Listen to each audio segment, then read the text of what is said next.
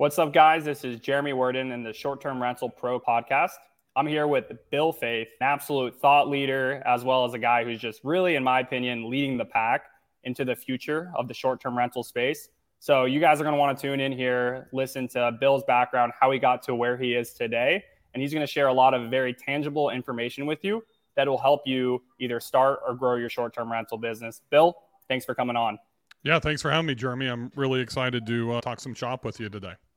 Awesome. So, yeah, Bill, can you just give folk who, if they don't already know who you are, a little bit about your background, how you got to where you are today in the short term rental world? Yeah, I think like with most people, probably my age that were into real estate prior to the boom of 2020 during COVID, I started with long term rentals. I was 22 and bought my first duplex in Bakersfield, California with my winnings from literally my first year of playing professional golf and just manifested through real estate. I found out about short term rentals in 2012 when I was at City Council in downtown Nashville fighting Uber regulations. I was in the ground transportation space. And I kept seeing these bills just about as often as there would a bill come up to try to shut Uber and Lyft, the app based co- uh, limousine companies, down. We'd start seeing short term rental bills that were coming through too. And that's what piqued my interest. And literally, I was having a meeting with a city council person about our bills and he was writing a bill for short-term rentals and i asked him about it because i owned a couple of condos uh, that i had ltr in here and, and that was my first foray into short-term rentals or even understanding what it was. I was never i've never been a vacation rental guest until i got into this educational space and even at that i don't like staying at short-term rentals. And we can talk a little bit and the reason is is lack of consistency. I'm a huge jw marriott guy. I'm a jw marriott and the hilton guy and I love the consistency that happens in hotels. I don't like the inconsistency, and I've made it very public because I live a public life. I document everything that I do, and I've rented some pretty ridiculous ten, fifteen thousand dollar a night properties around the country to host my mastermind in. And every time we're so disappointed because that bar, that expectation set so high, right? So I think that's one thing that we need to try to really achieve is consistency, and that's something that I've built my guest brand on, I guess, is really trying to build consistent experiences across the board as I've rolled out my portfolio since 2015.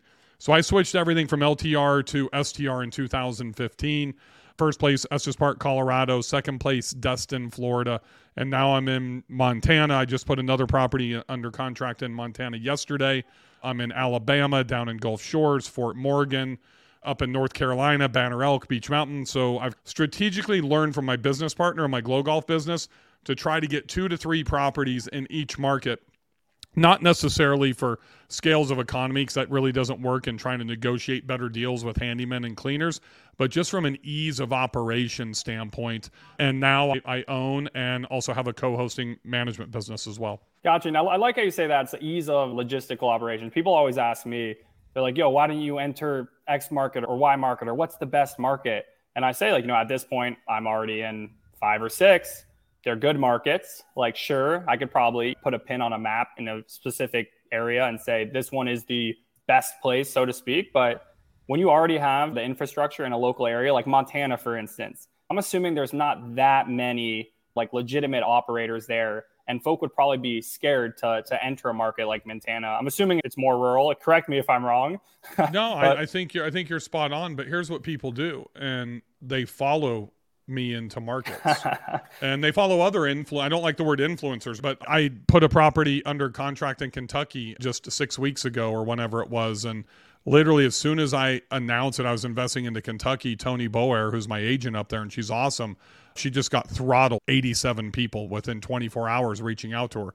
I just got a text message from Tyler Kuhn when I invested into Banner Elk, North Carolina. I said, dude, do not share this publicly. I need three or four months to. I've had 150 grand left on a 1031. I got to buy another property, get this cleared out, then we can go ahead and make that announcement.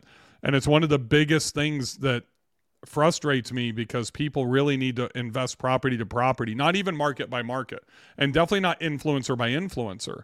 We all have different wants, needs, and expectations going into an, a market. So I have made it abundantly clear that I invested as a lifestyle investment into Whitefish, Montana. I had looked all over from, we were talking about Jackson, the Teton Village, the Alpine area, up to West Yellowstone, Bozeman for two and a half years. And I think people would be crazy if they're going into that market strictly from a financially driven decision unless they're like within five miles of the entrance to west the west glacier national park entrance. So people don't really think about all these dynamics that go into picking properties. I told you before we started it's a pretty arrogant comment. I believe i'm the best property picker that i've ever seen. And it's a combination of data evaluation value add and deep research. I'll just give you a really quick example jeremy all my assets at the beach were in fort morgan alabama prior to covid lower cost, lower hosting, lower reviews, easier. So I brought kind of the 30A, the seaside hosting mentality to Fort Morgan that was about 15, 20 years behind. Golf carts, sups, paddle boards, coffee bars, ridiculous communication, high end linens, just all this luxury stuff into an old, tired market. Then I shifted all of my assets out of Fort Morgan into West Beach. And even my mastermind members thought I was crazy. What they didn't know and it's taking place next week, is that Jack Edwards Airport was turning into Gulf Shores International. And I follow city council meetings, I follow re- regulatory components. I'm looking for that deeper research to move. If I'm going to move millions of dollars, it's not just because I see a better property, it's because I see a better long term future. It's funny. Yeah, we had Tyler Kuhn on actually, I think last episode that aired was me and Tyler talking. And, and we talked about how everybody, Destin, Florida, everybody moves into Destin and all of a sudden prices go up, it's oversaturated, and then everyone's like looking for that next spot. And he, I think what's cool about him is, and his his brokerage is there. I know you talked about Kentucky, so maybe we shouldn't talk about the Kentucky Bourbon Trail. I'm assuming that's probably where where you where you looked in Kentucky. Yeah, I think it's a great market. I think it's one of the few remaining year-round markets because of weather because of the attraction to the Bourbon Trail. But I'll go back to Tyler for a second. The only reason I invested 18, 19 months ago into Banner Elk, North Carolina, is because Kenny Bedwell, founder of STR Insights, found a hole in the market. And at the time, there was nothing large that was being served, meaning 14 guests and above. Yep. The market was almost vacant, and the handful of properties that were there were shitty. Like literally, the average host was 4.4 stars. Everything was outdated, what I call golden girls. So I went and I invested into Banner Elk, bought my biggest property I've ever purchased for a single family home, and it was 1.6 million. Have absolutely crushed it. The problem is, Jeremy, is then I spent that extra 1031 funds going into Beech Mountain. And wow. that's when I announced that I had invested into that market. And so many people followed me into Beech Mountain, and the level of rehabs and design and just everybody stepping up their game. Tyler told me there was like 480 properties that transacted. And I know how much money I made him following people following into the market that we tracked, him and I together. And a lot of people are selling now. I'm selling. I'm getting out of the market because so many people followed me into it. It is saturated. The only way to compete, because everybody has leveled up their game, is to compete on price. I've got mastermind members selling. I have co hosting clients that are selling. I created my own private group. I'd say 20% of the people in the private group are selling because there's just not enough demand in that small of a market. And that's it's a reality of what's happening in our space now. So we have to be very strategic in that deeper research when we're picking a market. And then most importantly, I want people to know you don't invest into a market, you invest into the individual property. I think you touched on a good point there. So I, I think a lot of yeah, and obviously I see this. My comments and questions online is what's the best market? What's the best market? It's like the top question. You probably get asked it all the time too. Yeah. But when you break it down, and the way at least I see it, so I'm curious the way you see it, is it's really it's the right property in a market with like good fundamentals. And fundamentals just supply and demand. Like you just want a market where the demand is going up over time and the supply is not exceeding that. Like it's really a simple math equation and some you look at the Gatlinburg, Tennessee's, and yeah, you probably look at obviously Beech Mountain and Banner Elk like that. You can just clearly see, obviously, look at AirDNA. That equation's messed up. The numbers aren't there, but there's most of the country, the equation is still there. As the average, know? It's messed up, right? Yeah. So if you're up here, it's what my mastermind members call the mastermind 30. We do benchmarks every month, right? And they outperform the 90th percentile of AirDNA as a group by 30, 31% and it fluctuates. So what's really important is that if you're going to be average, you shouldn't be investing into short-term rentals today. If you're yeah. going to be able to stand out from how you evaluate, how you pick, how you renovate, how you design, how you amenity, how you market, then you can ascend past that 90th percentile.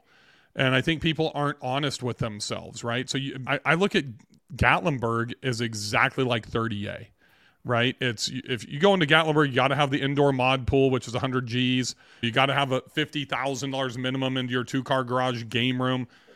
If you're not willing to do that, and you, it's not, it's one of the few places that you really proximity and views aren't good enough anymore, unless you're at the top of Ober and the gondola passes right in front of your house, right? So I think that narrows down the type of investor that should go into that market. And that's what people aren't real with ourselves. We lie to ourselves all the time. You lie to yourself, I lie to myself about whatever. The problem is is when we're investing, we better be brutally honest. John Hodge, the bank whisperer, and we talk about this all the time and we have a saying, don't tell me your story. If you have to tell me a story about your property or about why you're investing and you can't just hand me a pro forma and make a financially driven decision, then you should not invest in that property. We've never seen a story tell us except for somebody that knows really what they're doing about how they're going to take a property that's doing 100 grand and turn it into 150. That can be done, but you better be really good at knowing what moves the needle in that individual market. So we hear, should I be pet friendly? Yes, in certain markets, no, in other markets.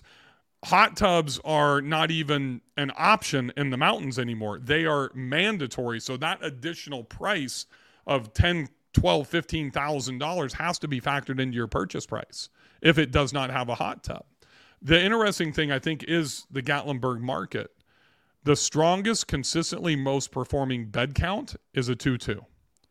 For cash on cash, for cash flow, everybody invests everybody wants the six, seven, eight bedrooms, but if you look at the consistency over time, and this is where like Kenny Bedwell's data comes into play, right? The rock solid bet is that a two bedroom, two bath in Gatlinburg is going to do between $47,000 to 55 grand with almost no fluctuation. Very, it's almost impossible not to do 45 grand. It's almost impossible for somebody like me to come in and push that to 65 on a 2 2. So there's like an off market deal right now with six four twos. It's going to do 300 grand like clockwork right? So the question is can somebody add 10%, 15%? Or if they did nothing, what I call like the doctor or dentist COVID set it and forget it and just build your listings and never do another thing, can they still do 45 to 50? And I think, Jeremy, that's one of the things that I see is people don't analyze bedroom counts on demand. They just look at market and they look at either single family, multifamily, boutique hotel. They're not really breaking it down by two bedrooms, three, four, five, six, seven, eight and above, and that varies market to market. And when you say, I'm just curious, what would a 2 2 in Gatlinburg run you right now, or six of them if you're buying a portfolio? I'm not going to comment on this individual deal because this is something that's in our war room that will g- be taken down on Wednesday. but I think you're, I think you're looking probably around 300k. Oh wow, per, okay, roughly. Because I was just, I don't know why, I just off the top of my head, I was thinking Gatlinburg in general, just everything's pushed north there one ones even like little mini cabins I are mean, even you're, half you're a mil looking there. 300 400,000 I can tell you this deal's under 400,000 each and it's probably slightly above 300,000 it'll be under contract before but those are the types of deal that's like a consistent safe deal that somebody could invest a couple of million bucks into generate 300,000 is that the 200,000 per million or 100,000 per $500,000 investment that I'm looking for? No. But is it a consistent property that can yield 125 to 140,000 dollars a year in EBITDA or cash flow? For those of you that don't know what EBITDA is absolutely it is. And what is your current equation looking like? So obviously people talk about interest rates all the time. I feel like from my conversations with those really leading the space don't really talk as much about the particular interest rate, but really, if I'm going to put 800k in, I want to make 150. Or do you have a specific kind of so to line? 100 grand line, so for every speak? half million, two, 200 grand for every million dollars. That's very challenging today, though. I'm happy if I can spend a million bucks and get 175 at the interest rates today. And I'll tell you right now, and it may shock people, I'm in the the most aggressive buying mode I've ever been in my life right now. And if interest rates go up even more, they've settled right where I'm getting right around 7% today. I don't advise people to be aggressive if you don't have any money, you don't have savings to back up your purchase, don't borrow money from mom and dad, don't do hard money. And these 10% interest rates on DSCRs with five year prepays, those scare the shit out of me, right? But I can go do a conventional. I can go get a commercial loan with really good rates t- for today at 7%. It gives me way more buying power I just put my second property in Montana under contract that should be around 1.7. It's new construction even, and I'm under contract at 1465. It'll be done the first part of August. There is no question. Once it's done, it's in a, a municipality that is highly regulated. It, I can get an STR permit. The CC&R support STR permits. That's going to most likely bring that value to 175, 1775 the day that I close and probably 18185 once we furnish. So those are some of the investments that that I like and it's in a very strategic location. Can I get 20% cash on cash, 30% cash on that property? No, but that is a longer t- as you get into these higher value deals, cash on cash comes down. So there's this kind of this million to probably 1.2 to 1.5 million dollar mark where your cash on cash kind of goes down, but you're generating more cash flow, right? And I think which is more important. I think a lot of that depends on where you're at in your investing lifeline. So for me now, it's much more about cash flow. And I'm looking at cash flow over a 10 year period, not a one or a two year period, right? So there's no question in my mind if I can sustain my credit worthiness, manage my debt to income ratio, my DTI, that in probably sometime within 36 months from today, I should be able to take this 7% interest rate and get it down to five. And so I'm actually factoring in that equation of if I take the loan balance and get that down to five, what's the difference in the increase in cash flow? I'm analyzing those things in my pro forma today when I'm looking at these long term holds. And actually, Tyler and I touched on this that ever, and he obviously works with a ton of investors like yourself, being obviously a big one also being one that probably led to him getting a little bit more clients. So everyone has different considerations. Some folk at this point, when it was crazy to me when I first heard that people buy STRs purely for tax benefits. Like when I heard that initially, like when someone said that, I was mind blown because for me it was all cash flow. Like cash flow is what got me out of my job.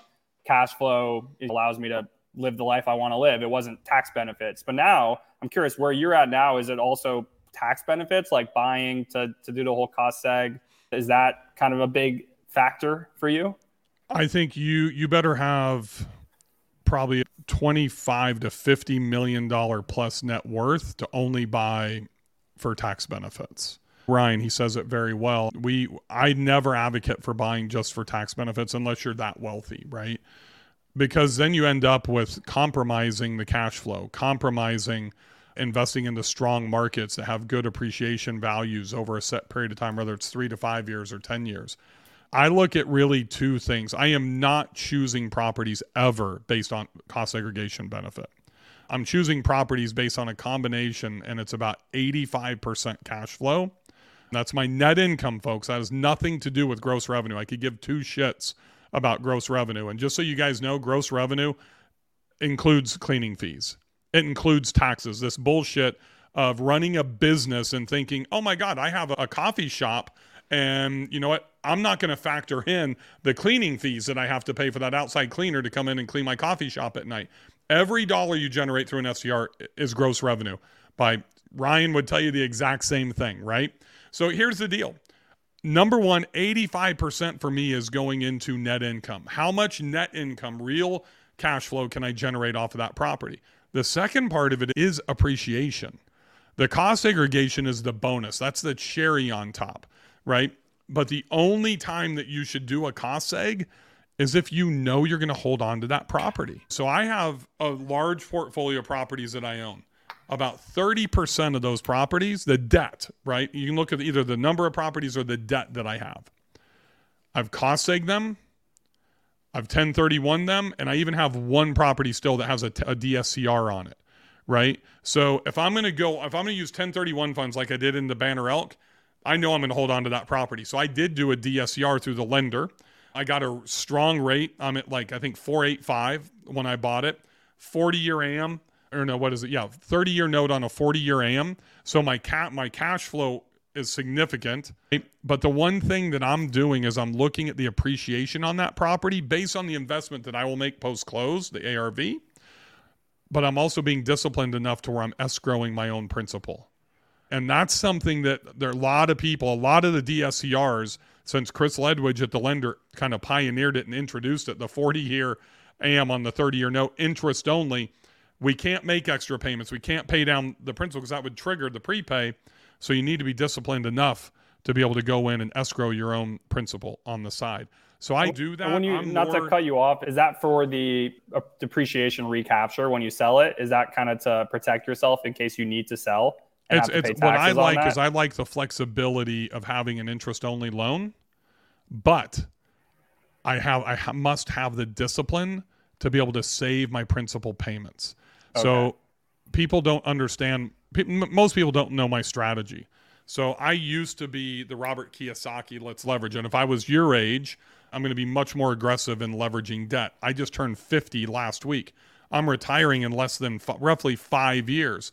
So I'm trying to go more towards the Dave Ramsey side and pay down my debt. My wife and I do not touch any of the income that we make off of our STRs. We reinvest into the properties to keep them brand spanking new, and we pay double or triple our mortgages and if we have that one DSCR loan, we can't do that. So I'm taking that Banner Elk, which is a $285,000 a year property, which means I typically operate about 40, 45%. So let's just say $140,000 net. We're putting every penny of that. We keep about $40,000 in operating costs for that individual property for carry costs, but we're putting every penny back into paying down the mortgage. Since I can't pay that, I'm actually putting that into a money marketing account that's yielding 4% return. Okay, so you so essentially your evolution as an investor, short-term rental investor, initially was more swing for the fences, so to speak, and now your priority is not having a large debt load. So five years from now, you can go f off, or what is your just you're going to tell us what is your goal I guess, next 10, 20 years. Let's start with swing with the fences. I don't know what that means. So I didn't have the money that, that when I started in 2015 that I have today. I saved for three years $127,000 for my first down payment on a $630,000 short term rental. And I built my entire business out of cash flow. One of the things that I did do starting in February of 2020, even really before COVID started, but that's when we already were seeing I'd sold a house in Fort Morgan to move towards West Beach and Gulf Shores. And I was able to sell about $75,000, $70,000 higher than I'd anticipated.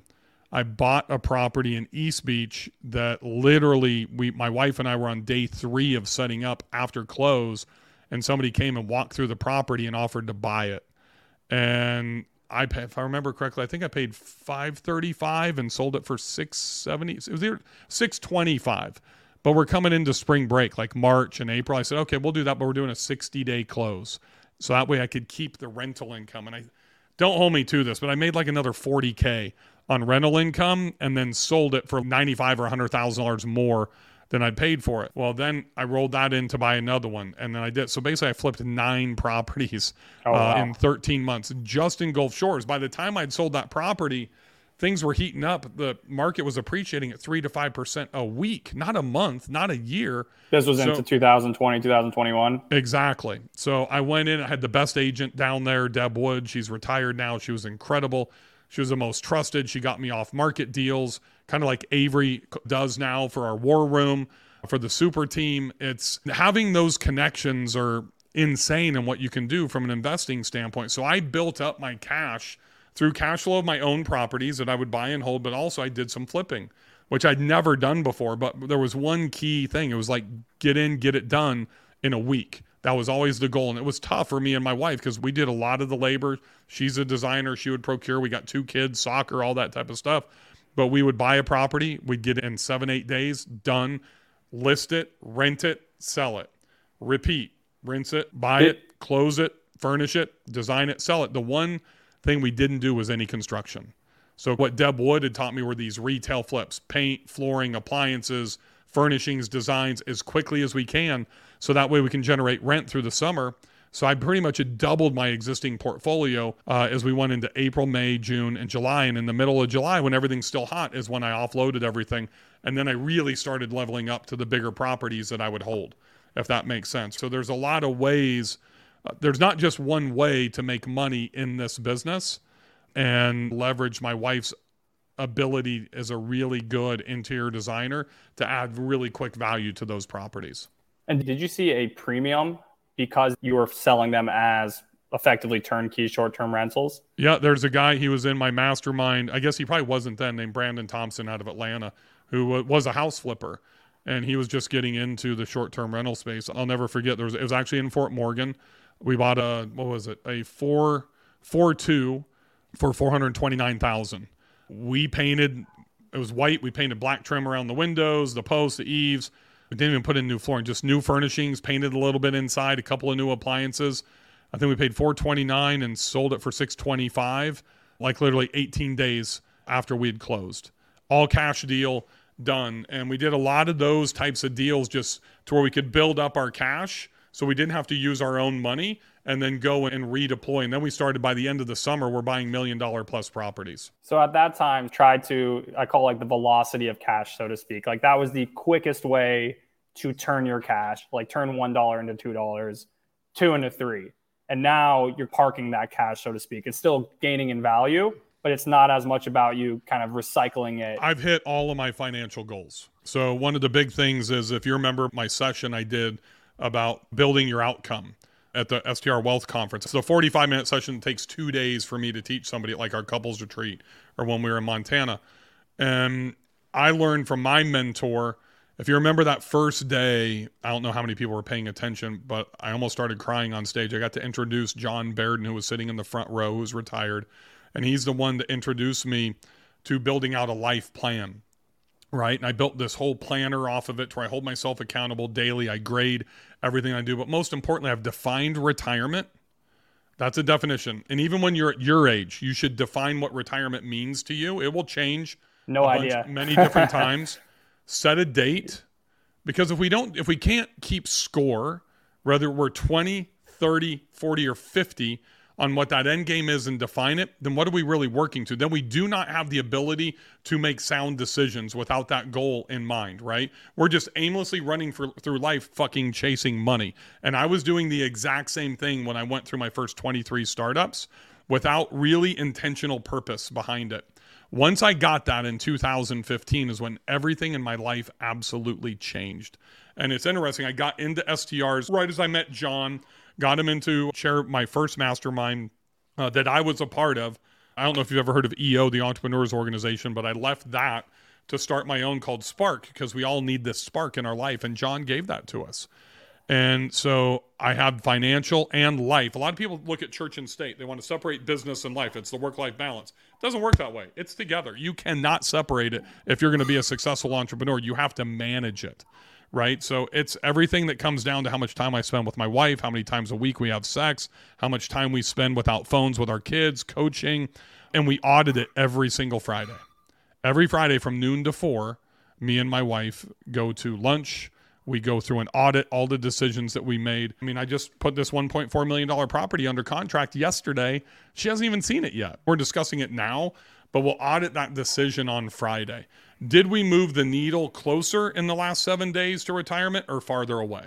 And when we have that accountability together, for those of you that are coupled up out there, it makes a huge difference. So your wife has she, she's obviously involved in the maybe she doesn't know about this property you have under contract yet, but in your previous ventures, have you guys always been partnered? We've been a team of- since the day we got even before we got married. So we started Wild Bill's Texas Smokehouse, our restaurant in California, even before we got married. I was a college golf coach. She ran the restaurant. I ran it with her. We expanded quickly. We sold, but we've been in business together. We are true life and business partners and best friends. We've been married for 25 years. We've never done anything independently. We're best friends. She knows every single thing that goes on. I used to protect her and not shared the bad stuff, like when I've had to rob from our savings on a Wednesday to make payroll and then wait for the credit card transactions to come back in the following Tuesday and then pay it back. Now it's an open book and we talk about those things every single week as we audit our success for the week. Okay, because yeah, I just wanted to bring up a point, something I've seen, and I'm constantly. This is, I, I think, what's one of the things that's cool about short-term rental spaces is like so new, and and what I'm seeing is relative to other businesses, you have a lot more husband-wife duos. There's just a natural fit between the husband. I don't want to make generalizations here, but maybe one of the couple running the numbers and then the other one designing. So earlier you said that she was a huge does or she does she have an interior design background or that's just something that she's taken upon herself to learn and get good at while you guys neither have of us have a this? background in anything she has an aa degree i'm a college dropout we've learned how to do everything on our own through experience and through life we've been in we were drop shipping and e-com and had my first exit before i even met her when i was 24 before anybody knew what drop shipping 30 yeah, years I was about to say, what drop shipping 26 years ago? I was What drop even shipping in called then? 1992 and 93 and then sold that company to Venus Swimwear. We started we've been in the restaurant business, we've been in the ground transportation, the real estate business, the technology, but you name it, we've done just about everything. Family entertainment was our biggest business. So you learn how to run a business. You learn from your mentors. You learn from people like Reginald Booth, who was I call him the half a billionaire who's worth five, six hundred million dollars, who was our business partner in Glow Golf and the second franchisee into Pizza Hut. That's how I learned how to not just create a P&L, but to understand P&Ls and balance sheets from him. And I went through my first 13 years in business without understanding that. My even like really my first real business outside of selling t-shirts with my mom was my golf professional career. And I made 320 grand in my first year after dropping out of UCLA my freshman year. I'm 19 years old. That's a lot of money in the early 90s when you're 19. And I literally just was the guy that would put the receipts because my best man at my wedding was a CPA. He's like, dude, you got to bring me your receipts. And they were in a friggin' shoebox, you know. And then when I saw this ledger, my partner Reg in our Glow Golf business would hand write on an old school pencil ledger. We didn't have QuickBooks and that type of stuff back then. And then I, he's taught me how to understand it. And I think financial literacy is something that fails our country because we don't really teach financial literacy in high school. And that's something that probably needs to start in middle school or junior high and move into high school. You really have to go into business in college to understand financial literacy. So if somebody's going in and they study English or become a doctor, there's a lot of professionals, a lot of doctors and dentists out there that don't know anything about financial literacy. They don't know anything about investing. And that's something that, that I've tried to bring to this industry from my experience and how I've learned and how I built some pretty good sized companies over 30, 50 million dollars a year, 700 plus employees, and tell them why I hate it and why I really focus on small business and why I'm doing running my portfolio the way that I do. Like people don't join my mastermind, Jeremy, because they don't want to be held accountable to submit their benchmarks, which is really their P&Ls by the 10th of every month because they're too fucking lazy. And if you're too lazy, why the hell would you invest hundreds of thousands of dollars into a business if you're not going to have an intimate relationship with your financials? It's reckless, in my opinion. And these, all these conversations, like that last 45 seconds, all started on Clubhouse in, in 2020. And I was the black sheep back then. And a lot of people, especially your age, are looking to co host, looking to arbitrage, looking for quick bucks. And I think there's a lot of advantages to investing into the long term if you are financially literate and you understand you know the what I call the back office. The back office is the biggest point that most people don't understand. If I go bankrupt today, I don't have time to recover. I got a daughter going to college in a year. I have another one 4 years behind that. I'm supposed to retire in 5 months. If you went bankrupt today, you have time to recover from that. Right? So the investing strategy and I think the life management strategy is completely different. And this is what John Bairden told me. When we had our first meeting with him, we had a guy in his 20s, we had nobody in their 30s, and then we had people in their 40s and 50s that were in the group. And the financially the most successful were the guys in their 50s. And so us in the 40s strive to be where those guys are at in their 50s, right? And Tyler, who was in his 20s, He's I don't want to be like any of you motherfuckers. He's I'm doing a hundred million. Forget you guys with these small 30, 40 million dollar companies. And so we started that eight years ago. Guess where Tyler is today? He's just broke 60 million because he's he got that roadmap over that three year Mm. period that we had this mastermind together. I was gonna say either in the dumps or he's on top of Mount Everest. He's not he's in the middle right now, Yeah. but he's ascended farther than any of us besides him believed, right? And I think that's the thing that our limiting beliefs, people that let people get in their head, it's other people's thoughts that turn into negative self talk for us. And that's what ends up holding us back because we start believing that negative self talk. I'm fortunate that I worked with a sports psychologist named Dr. Bob Rotella when I was young in my late teens and early 20s playing golf. And he taught me the power of self talk. And you think about what you think about before when you're laying in bed before you go to sleep. Usually there's dreams that correlate around that. And I'm not this whole Tony Robbins stuff, but I believe that we can manifest outcomes by how we think, how we visualize, and how we talk to ourselves. And it's evident when you play a sport like golf, and it's really simple. If anybody plays golf, you don't have to be good or bad. If you look at the tree or you look at the lake or you look at the sand trap and you're trying to avoid it, you're going to hit it in it almost every time. When you pick out a target and you focus on it and you visualize striking it right at that target, it leads to an immense amount of success. So I think I visualize, I've used that same visualization as I've gone through my career. And most importantly, I made it abundantly public on that Kentucky property. I would have never bought it. I didn't buy it, but I would have never put it under contract if I didn't have that visualization for what that outcome is and know how to calculate that to revenue and net income. So, uh, my question so you talked about obviously you like working with folk who can buy, have that I don't want to say are later down their journey, but if you're going to compare it to someone in their 20s, you talk about folk doing co-hosting arbitrage to get starting. I guess what would you what would be your recommendation for someone earlier on in their journey in their 20s? Maybe they have a few thousand dollars saved up, but yeah, they're not they don't have the means or the credit worthiness to go out and buy even a 500k home. What would you recommend for them? Yeah, I'll, I'll tell you a funny story about that, Jeremy.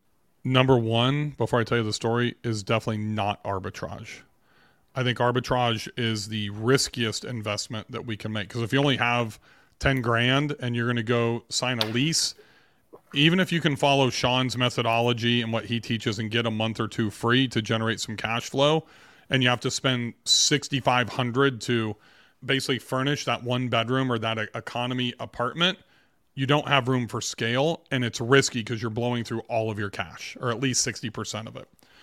So I'm a big proponent of co-hosting over arbitrage. Um, you don't own anything in either either realm, right? So why would you want to spend 50, 60% of your cash if you only have 10 grand to your name or 20 grand to your name? When you can much easily co-host. Because at the end of the day, you get to pick your property. There's a lot of underperforming properties that are out there, probably about 40, 50% of the properties. That's a huge number. Think about that just in that's about five, 6,000 properties in the Smokies. That's about seven or 8,000 just in the Gulf Shores, Orange Beach, Fort Morgan area. Pick any of these markets. I just released a reel on my Instagram today about how co the markets that people should be targeting for co-hosting.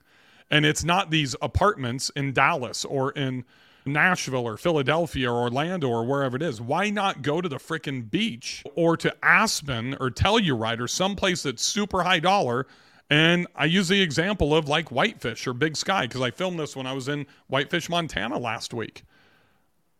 Anybody that knows how to market and price optimize that can halfway eloquently speak to another human being can identify underperforming properties by doing Avery Carl's enemy method on Airbnb and Vrbo and be able to get in contact and reach out to them. Just go to the county assessor, pull the records, use the Land Glide app, message them through Airbnb, whatever it is to get in front of them. But if you can show them the path to be able to make more money and spend less time, those are the two problems that you have to solve if you are a co host. The owner wants to make more money and doesn't want to put any time into their property. So if you can show that to them, if you can hand them the case study, right, of how you're going to do it, they're never going to do what you can do. But the number one thing is you need to know how to market. And for marketing for me is listing optimization and off off platform marketing. Email, Facebook ads, social media, text messaging. That's all you need. That's really the four cores that you need to be able to be successful. So a funny story is I think it was December 8th or 9th, literally a 26 year old from Southern California reached out to me. I think he lived in Pasadena and he was trying to get co hosting deals in Joshua Tree and Indio. He's staying away from Palm Springs. I had about an hour long conversation with him. It was like 9 or 10 o'clock in the morning. Actually, it was probably 9 o'clock my time, 7 o'clock his time. He didn't want to do the call. I said, dude, I don't have any other fucking time and it's going to be for free. Get your ass out of bed and call me. And he called me. And we started talking about co hosting. And he's like, man, I really wish you would put a course together. So I spent the next nine and a half hours when I got off the phone with him right here putting together the ultimate co host masterclass that is the most comprehensive thing. At the end of the day, if you can find a property, build a case study, and most importantly, you got to know how to do off platform marketing, you can crush everybody else. Throw in a little bit of listing optimization, a little bit of pricing optimization manually on top of Price Labs or Wheelhouse, and you'll be good. The acquisition of co hosting customers, in my opinion, is the easy part if you know what to do. And it costs you zero except for time. Arbitrage, too much risk for me. So when you talk about so co-hosting versus arbitrage, arbitrage it's like buying in a sense where you're running the numbers, you're analyzing deals. Whereas but you co-hosting, you're, you're not buying, you, you're renting, you don't own anything. But still, the math equate it's still a math equation. Where co-hosting, it doesn't matter. You have a your downside's limited. You know, you're it, getting it a absolutely matters. So Well- many people don't value their time, and they'll take shitty deals. They go get that one bedroom apartment that's going to do forty thousand dollars a year, and they're making eight grand. The same amount of time and skill set and thought process goes into making that eight grand as it does to take a property that's making 200 or you're going to take from 150 to $200,000 a year and now you're making 40 grand. So when I started, I, and this is one of the tenets in my master classes, I started with $100,000 minimum. So I'm going to make 20 grand at 20%. I take two or three. I knew I never wanted to have more than 10 properties. And unfortunately, now I have 13. But then I went to 150, then I went to 175. Now I'm $200,000 minimum. I have to make 40K to take on a property. And it's got to be equitable for the owner. I've got to be able to make the owner at least 50. So what I, most people do is they take on too many properties because they get sold by all these co-host guys that are selling master classes and courses and I do the exact same thing that it's about the number of properties 0 to 500 0 to 100 0 to 50 hey I just my student just closed 27 properties. Who gives a fuck? The reality is how much money are you making and how much time are you investing? Those are the only two things. Because the same thing for you to scale that business is the same thing for me to scale my owned portfolio, except for I've got to have cash to go along with the own cash and credit to go along with the own portfolio. We only have so much balance. It's why I'm just totally against these huge businesses. I also don't believe there's going to be a huge market to sell. A lot of people that are doing the arbitrage thing and the co-hosting and the management thing thinks that private equity or hedge funds are going to come in and buy up their portfolios. Ask Sonder about that. Ask Vacasa about that. Go in and look at what happened to the Guild, and all of those have either struggled or failed within the last nine months or are failing right now. And those guys are not coming in because they know they can go b- acquire their own properties and then hire people to learn how to do that to put them into place. Yeah, and you also don't physically have, like you said, you don't own anything with arbitrage. And transferring, I think, yeah, people have the notion that they can transfer their leases. That's something that's super easy to do, and it's just not the case. There's 99.9% of leases are non-transferable. Co-host agreements, though, on the other hand, which I think is unique, and there ha- there was a ton of M and A in co-host businesses or vacation rental management businesses in the last few years. The market for that has definitely dried up a bit, and actually, Look at the and I- struggles that Vacasa's having right now. They were the leader in M&A and buying all the small mom and pop 50 property to 150 property companies around the country. And they just got removed as probably or have they already been removed or is that in a couple of days or, de- delisted from Yeah, the exactly. Yeah, they're getting close. I think Uh, it might be next week they're going to get delisted and they're going to be on pink sheets. Yeah, which is crazy. But the point is, there actually was M and A and co-hosting and vacation rental management. Arbitrage never. I, I heard the last deal to buy someone's arbitrage portfolio was like 2019 from an institutional buyer, and it just didn't go well. So if your goal is to like exit, if you're thinking co-hosting or arbitrage is that quote unquote get rich quick, build a business, sell it off, like it has to be vacation rental management. There, it's just the only option, only way you're going to be able to get acquired. My personal, the way I see it is like co-hosting and arbitrage are completely means to an end. Like I'm only, yeah, I'm only taking co-host deals for me if they're lucrative. Yeah, like bigger house, a place I already have an operation to. I actually own a boat rental business, the only place I co-host because there's some obviously synergies there. I can rent a boat to my co-host customers or my guests, whereas that's an additional income stream. Or for me, I do arbitrage, but I cherry pick. Like for me, I'm arbitraging a big house that's going to make serious cash flow, not these little dingy one bedroom apartments that. Right. I think your point is like, yeah, you have five, ten thousand dollars, and what is the folk who do that? They go after the one bedroom apartments, and they try to arbitrage the one bedroom apartments, and they just the inventory of one two bedroom apartments have just boomed.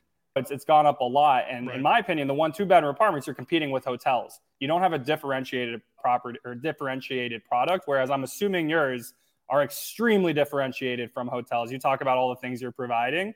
So if someone could arbitrage your house, obviously you're not going to rent it to them. that could be a serious cash flow machine if someone was in your situation and for whatever reason wanted to. Yeah, oh, there's a lot of people that are in that situation because they have shitty property management companies right? A, a prime example, the last co-hosting account I took over, I started on January 1st of this year. Six bedroom, four bath, beachfront property, Gulf Shores, Alabama, half a mile down from my number one producing house. I'd never met the guy. Just said, "Hey, I joined your group. I see what you're doing. Do you have any room to co-host?" I said, "Depends. Let me know about. Send me the link to your property." And this property was did $180,000 a year in 2022 and I know I can do 300 plus, but I quoted them at 245.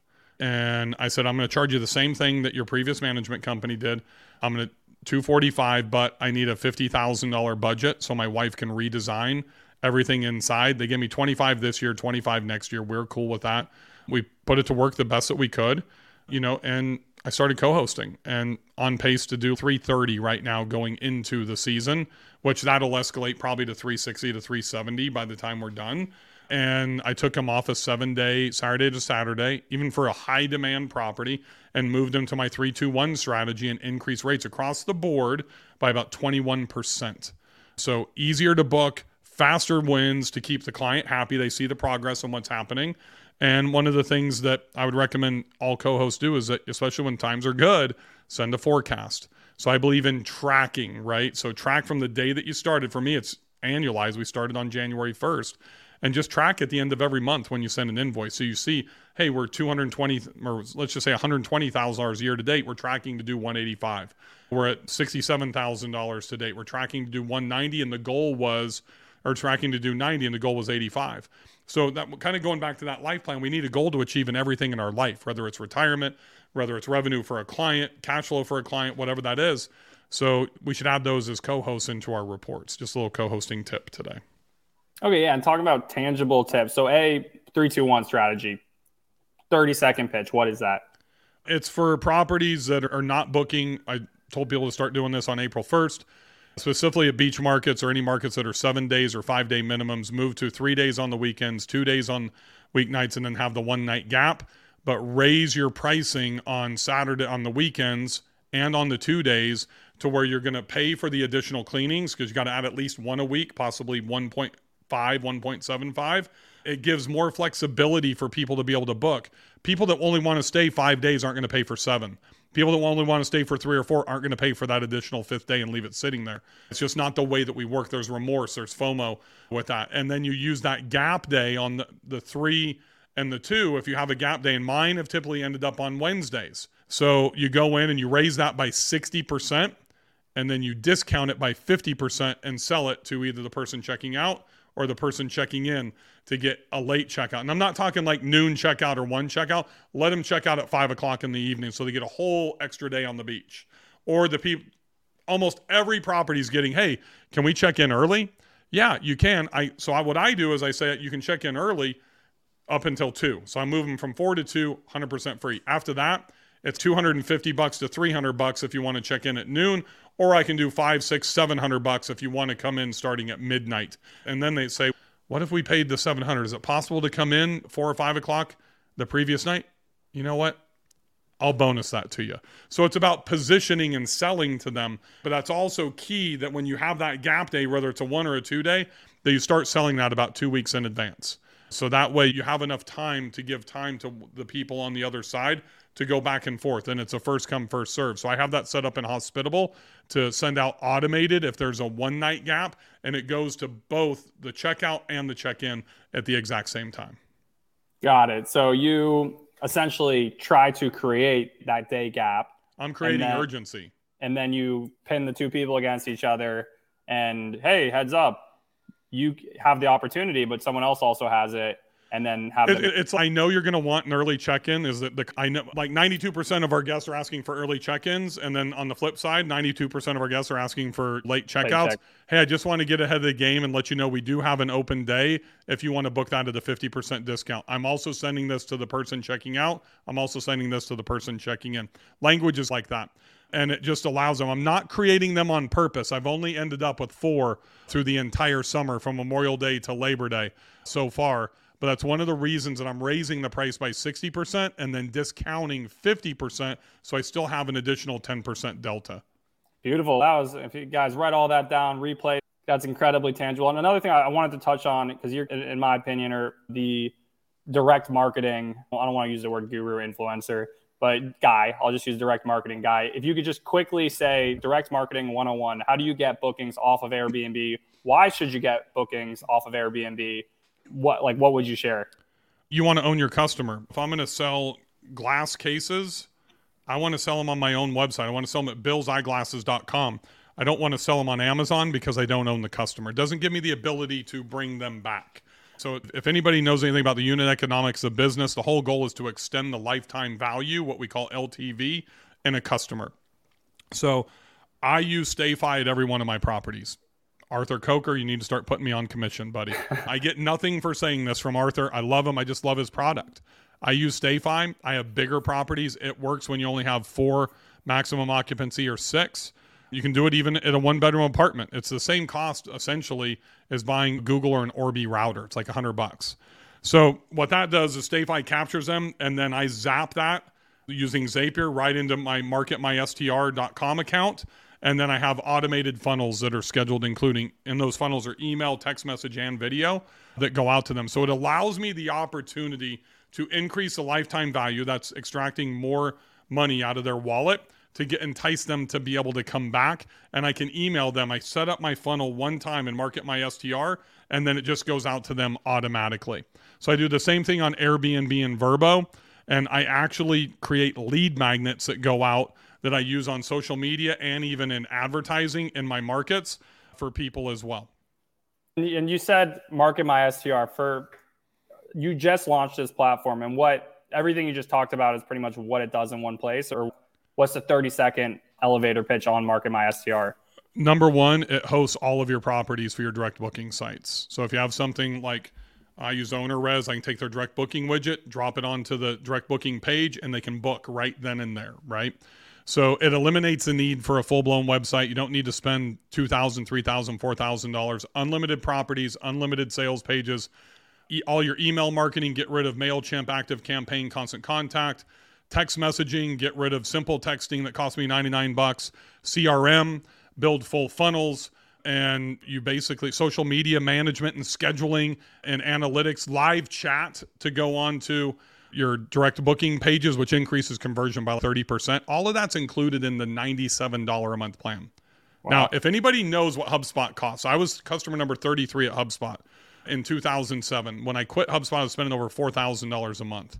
But if you just take MailChimp, lead pages, simple texting, a Pipedrive, just not even Salesforce, a basic CRM, you know, and all the other stuff, you're going to be at four to five hundred dollars a month. So I've got a tremendous partner, Jeremy, that has allowed me to bring this to market for $97 a month. That's our host package. Yeah, I was about to say, geez, all those integrations. I'm assuming you're not building your own email system. Uh, maybe you are. I don't know. It's all under one roof. yeah. And that's yeah. yeah, that's what makes it that's what simplifies everything. So you're not bouncing back and forth between tools. And then for 197, you get all the automation and I've already built templates for you. So over 350 templates, and you get my personal marketing uh, direct booking templates that are inside of that. We're adding some other stuff like email templates and everything that's already written for you as well, and that's in the Superhost program. That's only 197.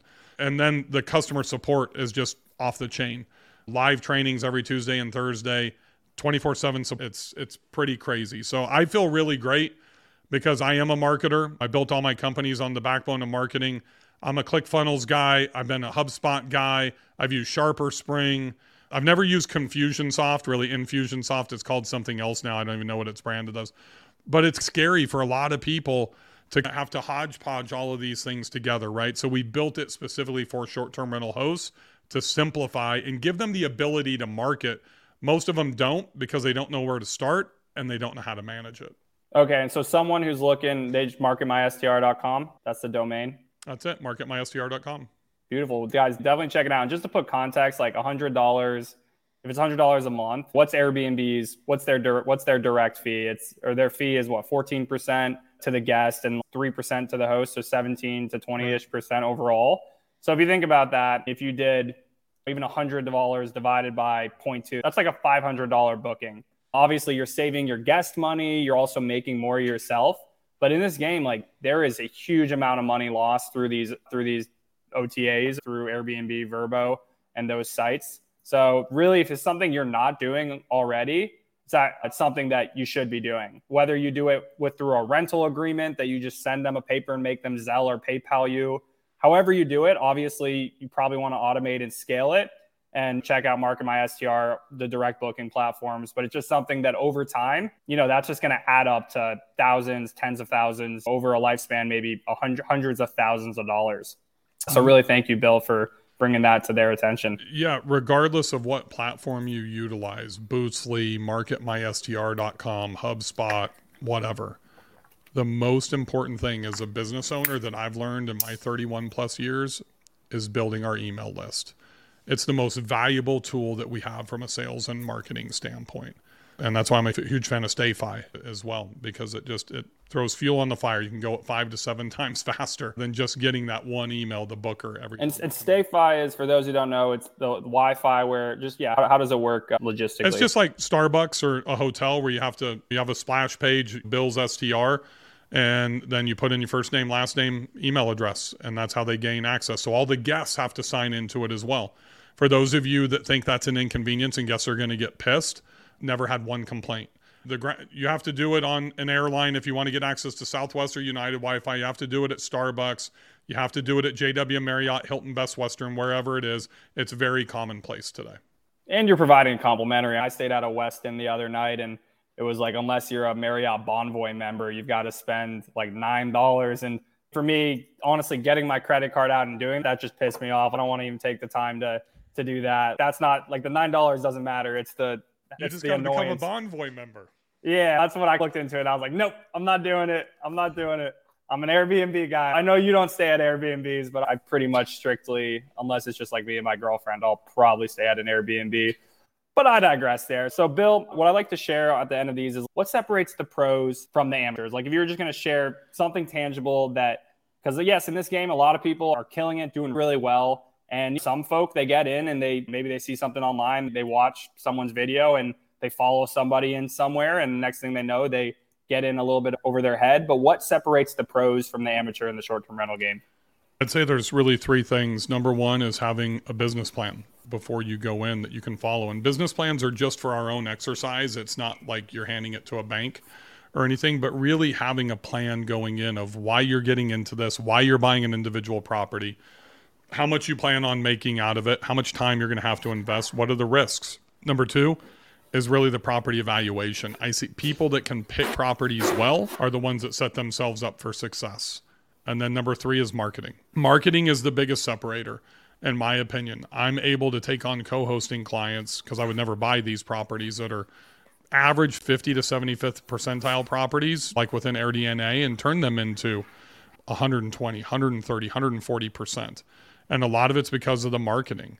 There's a lot of components that go into this business. It's not just set it and forget it anymore. So have a business plan, learn how to, the true deep analysis on how to purchase a property or rent a property or co-host a property because you need to know how to do that whether you're arbitraging co-hosting managing or buying and investing and then three you really need to invest into your marketing skills marketing is the one that moves the needle most that i see jeremy after somebody has already purchased a property. So you're not just relying on Airbnb and Vrbo. We want to own our customers and own our own outcome. Okay. So it's really front end. Do your work on the front end. Make sure you analyze the property. Make sure you have a business plan. And some I think that I'm taking away from Bill is more the life planning. I will say that I every property I look at, I underwrite it and I but in terms of my life, I don't know. I don't know what 30 years from now, I got to figure that one out maybe or see how everything I'm doing fits into the the greater scheme of things. But then start on a daily basis right here, my friend. guys, Literally for those see- of you guys, oh my goodness, for those of you guys looking, he's got a paper planner. Jeez you Louise, hold, I didn't know those existed. Accountable. It's the Bill Faeth Success Planner, not available in stores, everybody. But this is what fundamentally changed my life. That way, I can audit every day and audit with my wife on a weekly basis. Pen and paper, stick to the basics.